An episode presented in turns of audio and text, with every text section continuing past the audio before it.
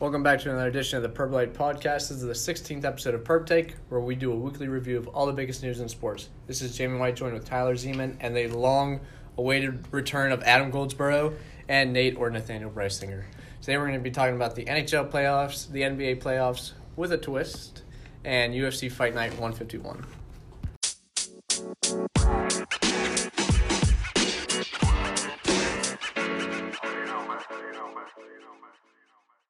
All right, first we're going to talk about the NHL playoffs with hockey insider Nate or Nathaniel Brysinger, the frosted tip legend himself.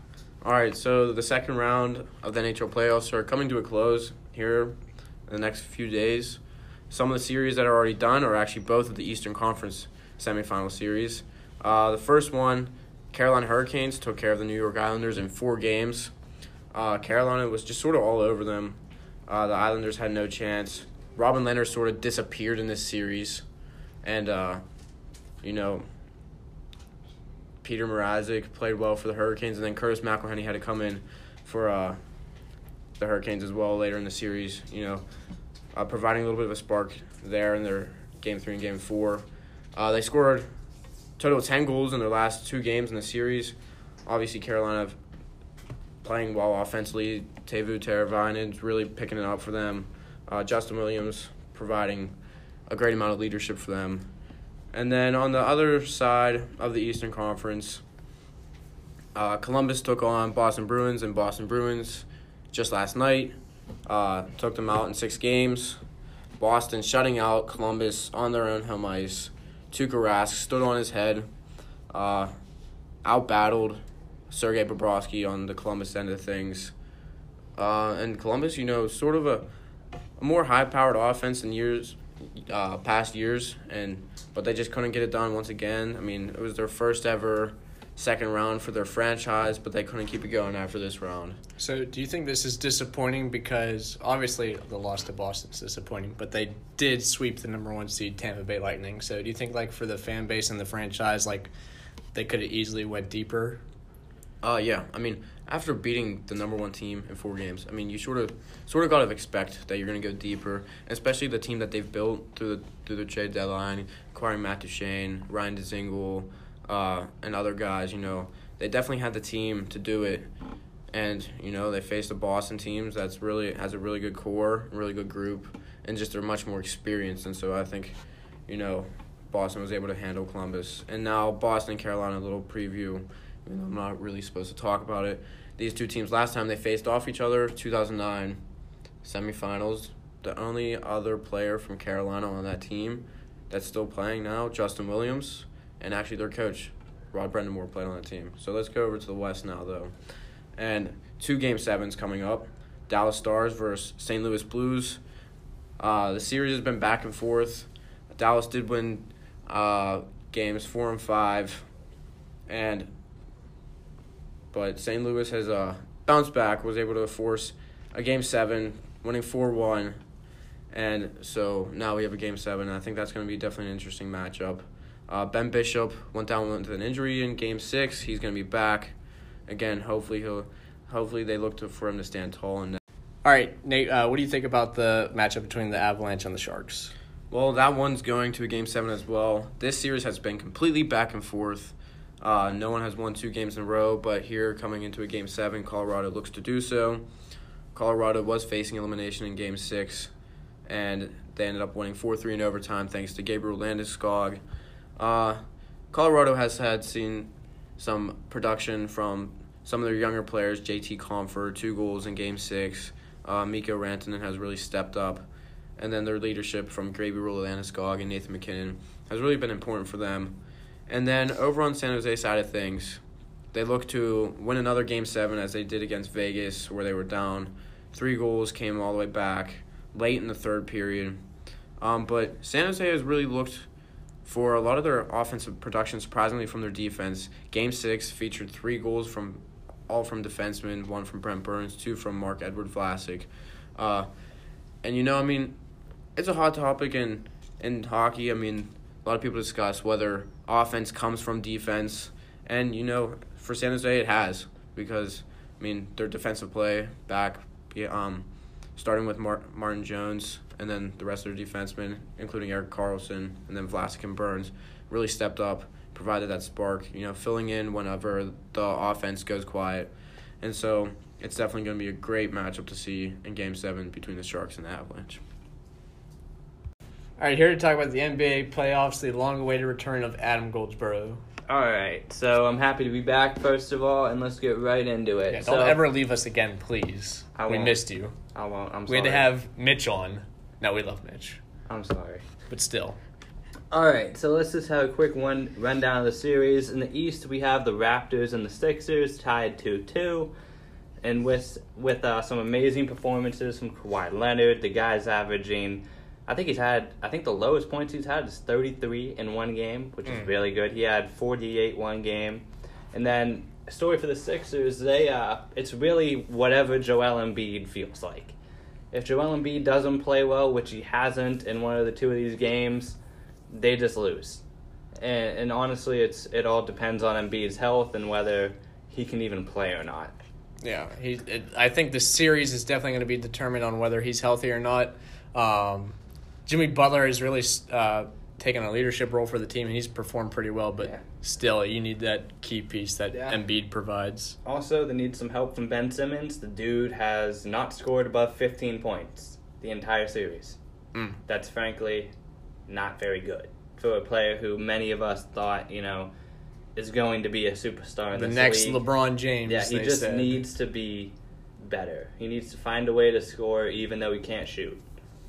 And then let's move down to the Bucks and the Celtics. Obviously, Paul Pierce said after game one that the Celtics were going to win this series. probably a little biased. Yep, they are not going to win the series probably, as Milwaukee is taking a three-one lead on the back of George Hill, Pat Connaughton, and Giannis. and man, it, Giannis is just insane. He's uh, he's basically Ben Simmons, but more athletic and can actually score in the playoffs, even though he can't shoot. So, really, it's just I think amazing to see how Giannis has done, and I think he's probably going to win the MVP eventually here soon. So, Soon. yeah. All right, uh, Zeman, you want to give us a quick rundown of what's going on in the Western Conference? All right, so to start, uh, the Nuggets and the Trailblazers are both uh, have two wins so far this series, are tied to a piece, and the Nuggets just recently beat the Trailblazers 116-112. Um, it was a pretty exciting matchup, but you know, th- those teams aren't really the main focus uh, on this side of the bracket. The Warriors and the Rockets, however, the Rockets have bounced back. Um, and like I said before, they're kind of playing this underdog role as they feel like last year their trip to the, the conference finals was taken, or to the NBA finals was taken away by the Warriors and some bad calls by the refereeing. They most recently beat the Warriors 112 to 108 and James Harden has just been going off and he's keeping his historic season um, alive and really fighting. He he really wants this and you can see the rest of the team is feeding off of his performance. Yeah, it'll certainly be interesting to see how the teams uh, move on after a very uh, contested uh, series. Um, but I did promise a twist. Uh, Paul Pierce has sort of been going off on the several shows that he uh, attends. Yeah, who is Paul Pierce better than? We are bringing you our special edition of Who is Adam Goldsboro better than? Because we figured he's a legend. He just came back. This is like Never mind, I'm not going to say that. I was going to say Jordan coming back to the Wizards, but that was an ugly comeback. This is Jordan coming back to the Bulls, and Adam is in full effect. So, Adam, are you better than playoff Kyle Lowry? Oh yeah, come on. Kyle Lowry has scored zero points in two games, and he's an All Star in the playoffs. I mean, I, I kind of feel bad for the guy. I mean, ever since DeMar DeRozan left him, he's just been it's like going through a bad breakup. He's a lost I- puppy, man. I know he he gained like forty five pounds and like since the All Star break. I don't know how, but man, Kyle Lowry needs to get his stuff together because it. Right now, I'm better than him. All I right. mean, I, granted, I always was better. I always, I always was better than him. Right. The confidence is key. It's not arrogance, it's confidence. Okay. Are you better than DeMarcus Cousins? I mean, seeing as he's injured right now and can't move, But, like, are you still better than him, though? Like, Oh, do you think he could handle you? yeah, I wouldn't get thrown out of the game as much as he does. I mean, the guy does lead the league in, in ejections. I'm pretty sure. So, All right. I, I, I gotta say I'm better. Are you better than T.J. McConnell? TJ McConnell, no, that man's a legend. He grew up in Chuck Valley. I'm not better than him. Not better than him at all. If you had to compare him to one all-time great, who would you compare him to? Um, John Stockton, but if John Stockton was like ten times better, Oh, okay. All right. Wow. Okay. And I have a question for Zeman. Are you better than a broken-backed Joel Embiid? Well, considering I'm very small, I do, however, not get injured. Okay. So I feel consistently over a season, I could have more effect on my team, Yeah. Okay. not just by sitting on the bench and causing a lot of drama. And Brysinger, do you even know what a basketball is? No. Okay. So with that in mind, do you think you could score more points than Ben Simmons? No. okay. Thank you. As I I did promise a twist, and let's and be one real. one last thing, I think Yes. we're all better than Joel Embiid because we would have ran at we would have went with Rihanna. Oh. I think we can all agree with that. As we enter the last round, Jamin will be talking about UFC Fight Night 151. All right, so UFC Fight Night 151 held over the weekend on Saturday in Ottawa. Um, great uh, main event between Donald Cowboy Cerrone and Al Iaquinta. Uh, Cerrone making his comeback to the uh, lightweight division after spending years at welterweight, um, and he had a great performance uh, earlier in the year. The first uh, broadcast UFC fight on ESPN against Alexander Hernandez. So coming into this fight against Al Iaquinta, he knew it was going to be a tough matchup, and I I is a tough guy. I mean, he he really does have a chin on him. Um, he's looking to propel himself into championship uh, competing uh, status again. He lost uh, his only chance uh, previously against Khabib Nurmagomedov, who's just an absolute beast of the sport. Um, but this was a great fight to watch. Donald Cerrone has sort of always been one of those fighters that are great to watch. He's super fun, uh, but he's going for that legend status now. Um, every time he steps in the octagon now, a new record is set by him.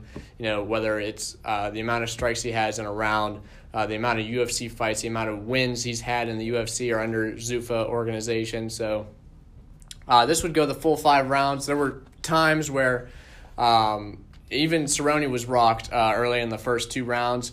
Iaquinta would be caught off balance, and Cerrone would actually come in great ground and pound. It was almost a surprise that Iaquinta did not end up uh, getting knocked out, but it would go the full five rounds, and it's it was a really remarkable fight for Cowboy as he uh, captures another win, thirty six and eleven, uh, is his professional record um, in mixed martial arts, and he's really looking for that title shot now. He's never really focused on that until now, but you know they've been calling him Dad, Daddy Cerrone. You know he's three and zero as a father. Uh, he's saying you know I got to build my boy a pool, so he's really looking for that championship uh, com- uh, competitive state right now.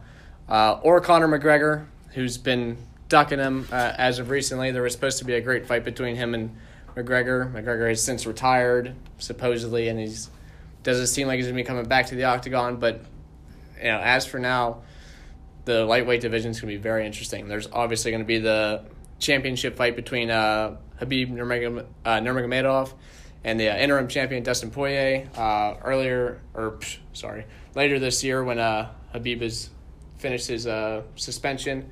So that'll happen, and there's still great fighters in his way. People like Tony Ferguson uh, to compete for the title. So it should be really fun to watch the UFC in the coming months, especially in this lightweight division, who's that is always uh, star-studded. Thank you for listening to another edition of the Perp Light Podcast. This has been Perp Tech, where we do a weekly review of all the biggest news in sports. This has been Jamin White, joined with Tyler Zeman, Adam Goldsborough, and Nathan or Nathaniel Breisinger now signing off.